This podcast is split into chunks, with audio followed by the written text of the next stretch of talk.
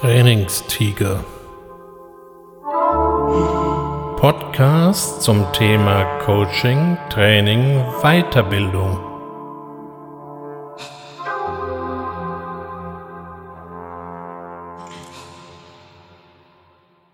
Herzlich willkommen zum Trainingstiger. Und heute wird es biologisch.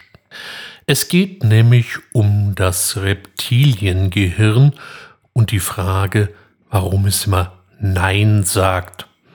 Das behaupten zumindest so einige Menschen im Netz. Grund genug, der Sache mal nachzugehen. Zu diesem Zweck schauen wir uns mal unser Gehirn ein bisschen näher an. Diesen komischen Klumpengewebe, den wir auf unserem Hals tragen und der sich in unserem Schädel versteckt. Da fällt schon ziemlich schnell auf, da gibt es verschiedene Bereiche, verschiedene Abschnitte. Das sieht auch alles ein bisschen unterschiedlich aus. Und ziemlich weit unten gibt es einen Bereich, der nennt sich Gehirnstamm. Und interessanterweise, dieser Gehirnstamm ist auch das Reptiliengehirn. Wo kommt dieser klangvolle Name her? Es ist mit Abstand der älteste Teil unseres Gehirns. Er ist für die Basisfunktionen zuständig, so zum Beispiel für die Atmung, für den Herzschlag und für eine Reihe von Reflexen, wie zum Beispiel den Lidschlussreflex, dieses unbewusste Zwinkern, was wir die ganze Zeit praktizieren. So rein entwicklungsbiologisch ist der Hirnstamm wirklich alt. Er geht nämlich so zurück je nach Quelle auf 200 bis 300 Millionen Jahre. Und das ist wirklich schon eine ganze Zeit her. Das ist so die Zeit, als die Reptilien aufkamen und eben ein Reptiliengehirn brauchten. Das Leben kroch an Land im wahrsten Sinne des Wortes. Damals entwickelten sich die seltsamsten Tiere, von denen ist heute kein einziger mehr übrig. Naja, vielleicht die Vorfahren der Krokodile könnten dabei gewesen sein, denn die haben wirklich schon einen verdammt langen Stammbaum. Das ging alles so ganz lustig zu, bis vor 250 Millionen Jahren es einen kräftigen Schlag gab. Wahrscheinlich, so ganz sicher ist das nicht, gab es einen Asteroideneinschlag und der räumte fürchterlich auf. Ungefähr 90 Prozent der Arten dankten damals ab. Danach war viel Platz für das Erdmittelalter und das aufkommende Zeitalter der Dinosaurier, bis denen ebenfalls sozusagen der Himmel auf den Kopf fiel und danach kamen eben die Säuger. Das schafft mir jetzt auch Gott sei Dank die Brücke vom Reptiliengehirn zur nächsten Gehirnstufe. Das ist das sogenannte limbische System oder eben auch Altsäugergehirn.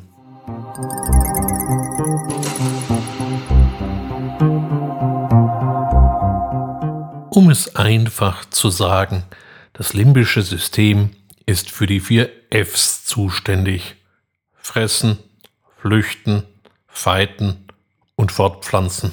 Es kommen noch so ein paar Dinge hinzu, wie zum Beispiel auch die Sorge um den Nachwuchs über dem limbischen System erstreckt sich dann das Großhirn, was uns halt als Mensch besonders auszeichnet, weil es eben doch ein gewisses Volumen hat. Der Vollständigkeit halber sei hier noch das Kleinhirn erwähnt. Das klingt zwar so ein bisschen nebensächlich, ist aber nicht zu verachten. Es koordiniert unsere Bewegungen, Gleichgewichtssinn, all diese Dinge und hat dabei mehr Nervenzellen als das gesamte Großhirn. Also so ganz nebenher kann das auch nicht sein. Nachdem wir uns jetzt mal durch die Gehirnlandkarte so durchgearbeitet haben, bleibt natürlich die Frage, wer oder was sagt da bitte immer Nein. Das klassische Reptiliengehirn kann es ja schon mal nicht sein. Das ist ein Schwerarbeiter. Das arbeitet 24 Stunden, sieben Tage die Woche. Das hat gar keine Zeit, Nein zu sagen. Bleibt also das limbische System mit seinen verschiedenen F-Funktionen. Und da haben wir einiges ererbt. Ja, es war ja damals auch nicht verkehrt, rechtzeitig mal den Rückzug anzutreten oder schlichtweg die Flucht reinzuhauen. Stellen Sie sich mal vor ein entrüstetes Wollnashorn. Ich glaube, da ist es auch besser, sich zurückzuziehen. Jetzt mögen Sie einwerfen, entrüstete Wollnashörner hätten doch schon länger das Zeitliche gesegnet. Auch der von mir so favorisierte Säbelzahntiger spielt wirklich keine Rolle mehr. Aber die zugrunde liegende Vorsicht bleibt. Wenn wir also in neue Situationen kommen oder ungewohnte oder Situationen, die uns eventuell überfordern könnten, dann regt sich dieses alte System und wir wollen die Flucht antreten oder uns totstellen. Er sieht mich nicht, ich sehe es auch nicht.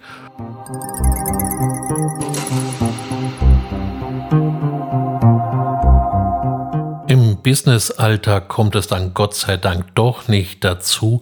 Da hat unser Großhirn doch noch ein Wörtchen mitzureden. Oder ist Ihnen ein Fall bekannt, dass sich ein Mitarbeiter spontan unter seinem Schreibtisch versteckte, das Büro verließ, um auf einem Baum Zuflucht zu finden? Naja, das mit dem Todstellen, das könnte man allerdings schon mal hier und da beobachtet haben. Immer wenn sich Ihr Altsäugergehirn also mal so richtig regt, befinden Sie sich außerhalb Ihrer Komfortzone. Das ist sozusagen der physiologische Hintergrund. Ich mag diesen Komfortzonenbegriff nicht. Er wird meistens mit einer Aufforderung verbunden. Sie müssen raus aus Ihrer Komfortzone. Schön. Und wo soll ich dann hin? Besonders blumig erinnere ich mich an einen Aufruf, wir müssen jetzt Turnschuhe anziehen. Um Himmels willen, was sollte das denn? Und dann, also Business-Treter weg, Turnschuhe an oder Neudeutsch Sneakers. Und dann? Was machen wir dann? Oje, Sie sehen, deswegen mag ich's nicht. Außerhalb der sogenannten Komfortzone gibt es ja dann noch die sogenannte Panikzone. Das ist dann die reine Hölle. Oder, um mal wieder eher ein bisschen physiologisch zu werden, dann, wenn das Altsäugergehirn endgültig die Kontrolle übernimmt. Wie können wir also mit diesen ererbten Gehirnreaktionen heute umgehen? Spielen Sie doch mal mit Ihrem Belohnungszentrum. Das haben sie ja schließlich auch noch. Wer zum Beispiel einem entrüsteten Wollnashorn doch widerstand, Sie erinnern sich an dieses Untier von vorhin, und das Ganze überlebte, der war ein Held und wurde mit Belohnungen förmlich überhäuft. Überlebte er es nicht, war er ein Depp und wurde vergessen. Aber die Aussicht, ein Held zu werden, sprach dann doch relativ viele an. Und diese Funktion geht heute auch noch. Was bedeutet, das Belohnungszentrum anzusprechen? Sie schütten sogenannte Glückshormone aus. Eines davon ist zum Beispiel Serotonin und noch so einige andere Botenstoffe und auf die kann unser Großhirn geradezu süchtig werden. Und diese Gefühle wollen wir dann immer wieder haben. Da kann so ein altes Säugergehirn rumbrüllen, wie es will, aber schlägt halt doch unter. Mit diesen Stellschrauben lässt sich auch in der Weiterbildung trefflich arbeiten. Da komme ich als Trainer plötzlich daher und stelle Aufgaben, Übungen, Dinge, die man noch nicht so gut beherrscht, die man vielleicht, Gott bewahre, noch nie gemacht hat. Ganz gruselige Vorstellung.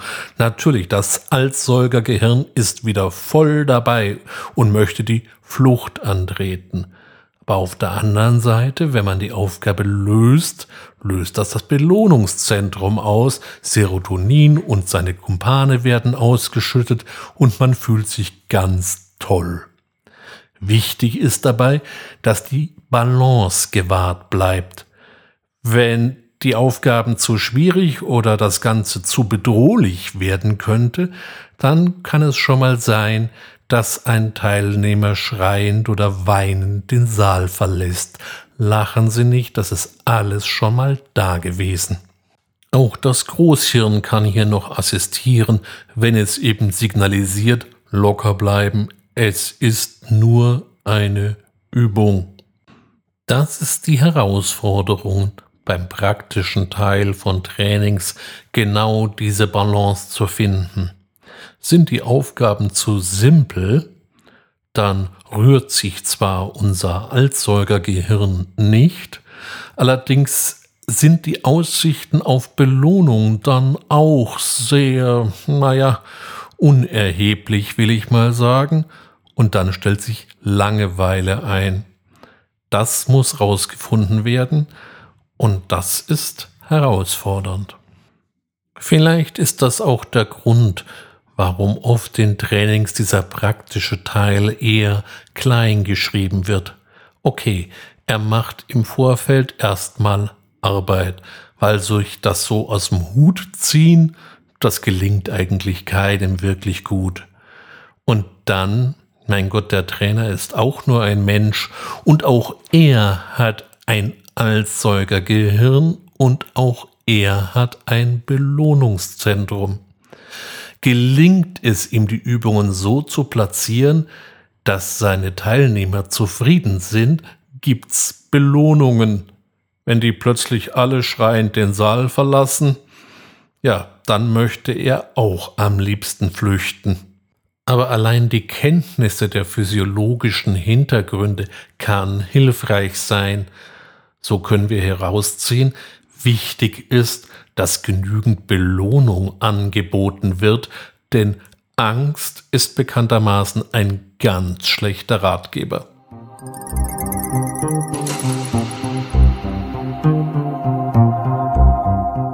Eine Konsequenz aus diesen Mechanismen ist, dass wir auch ein Lob als Belohnung ansehen.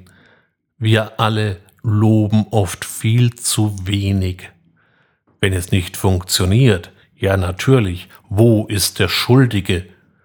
Und wenn es funktioniert, na ja, das habe ich mir ja auch so vorgestellt, da muss ich ja nichts sagen. So ein Blödsinn. Nur bitte loben Sie auch mit Begründung. Das hat einen ganz anderen Impact, eine ganz andere Wirkung. Sagen Sie also, was Ihnen gefällt und sagen Sie, wieso es Ihnen gefällt. Das kann man glattweg mal üben. Ich mache mal ein Beispiel. Wenn Ihnen die heutige Folge des Trainingstigers gefallen hat, dann könnte ein Lob folgendermaßen ausschauen. Der Podcast gefällt mir, weil er mich amüsiert, weil ich etwas Neues erfahre, weil ich den Sprecher mag, was sie auch immer für eine Begründung anführen.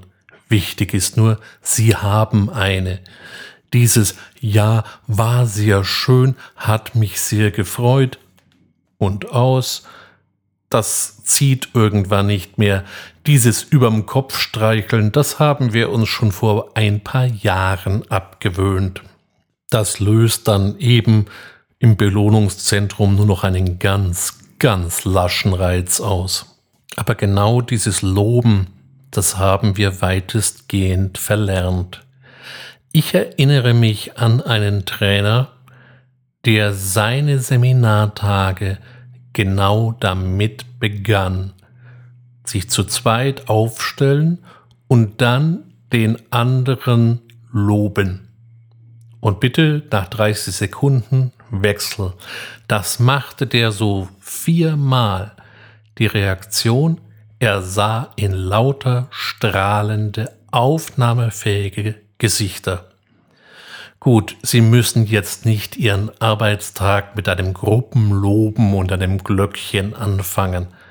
Aber denken Sie doch mal beim nächsten Mal dran oder überhaupt, wann immer es sich anbietet, etwas Positives sagen und, ganz wichtig, es begründen. Wenn es Ihnen also heute gefallen hat, begründen Sie es und empfehlen Sie mich doch weiter. Und wenn es Ihnen nicht gefallen hat, na dann behalten Sie es für sich. Ich wünsche Ihnen eine gute Zeit. Bis zum nächsten Mal.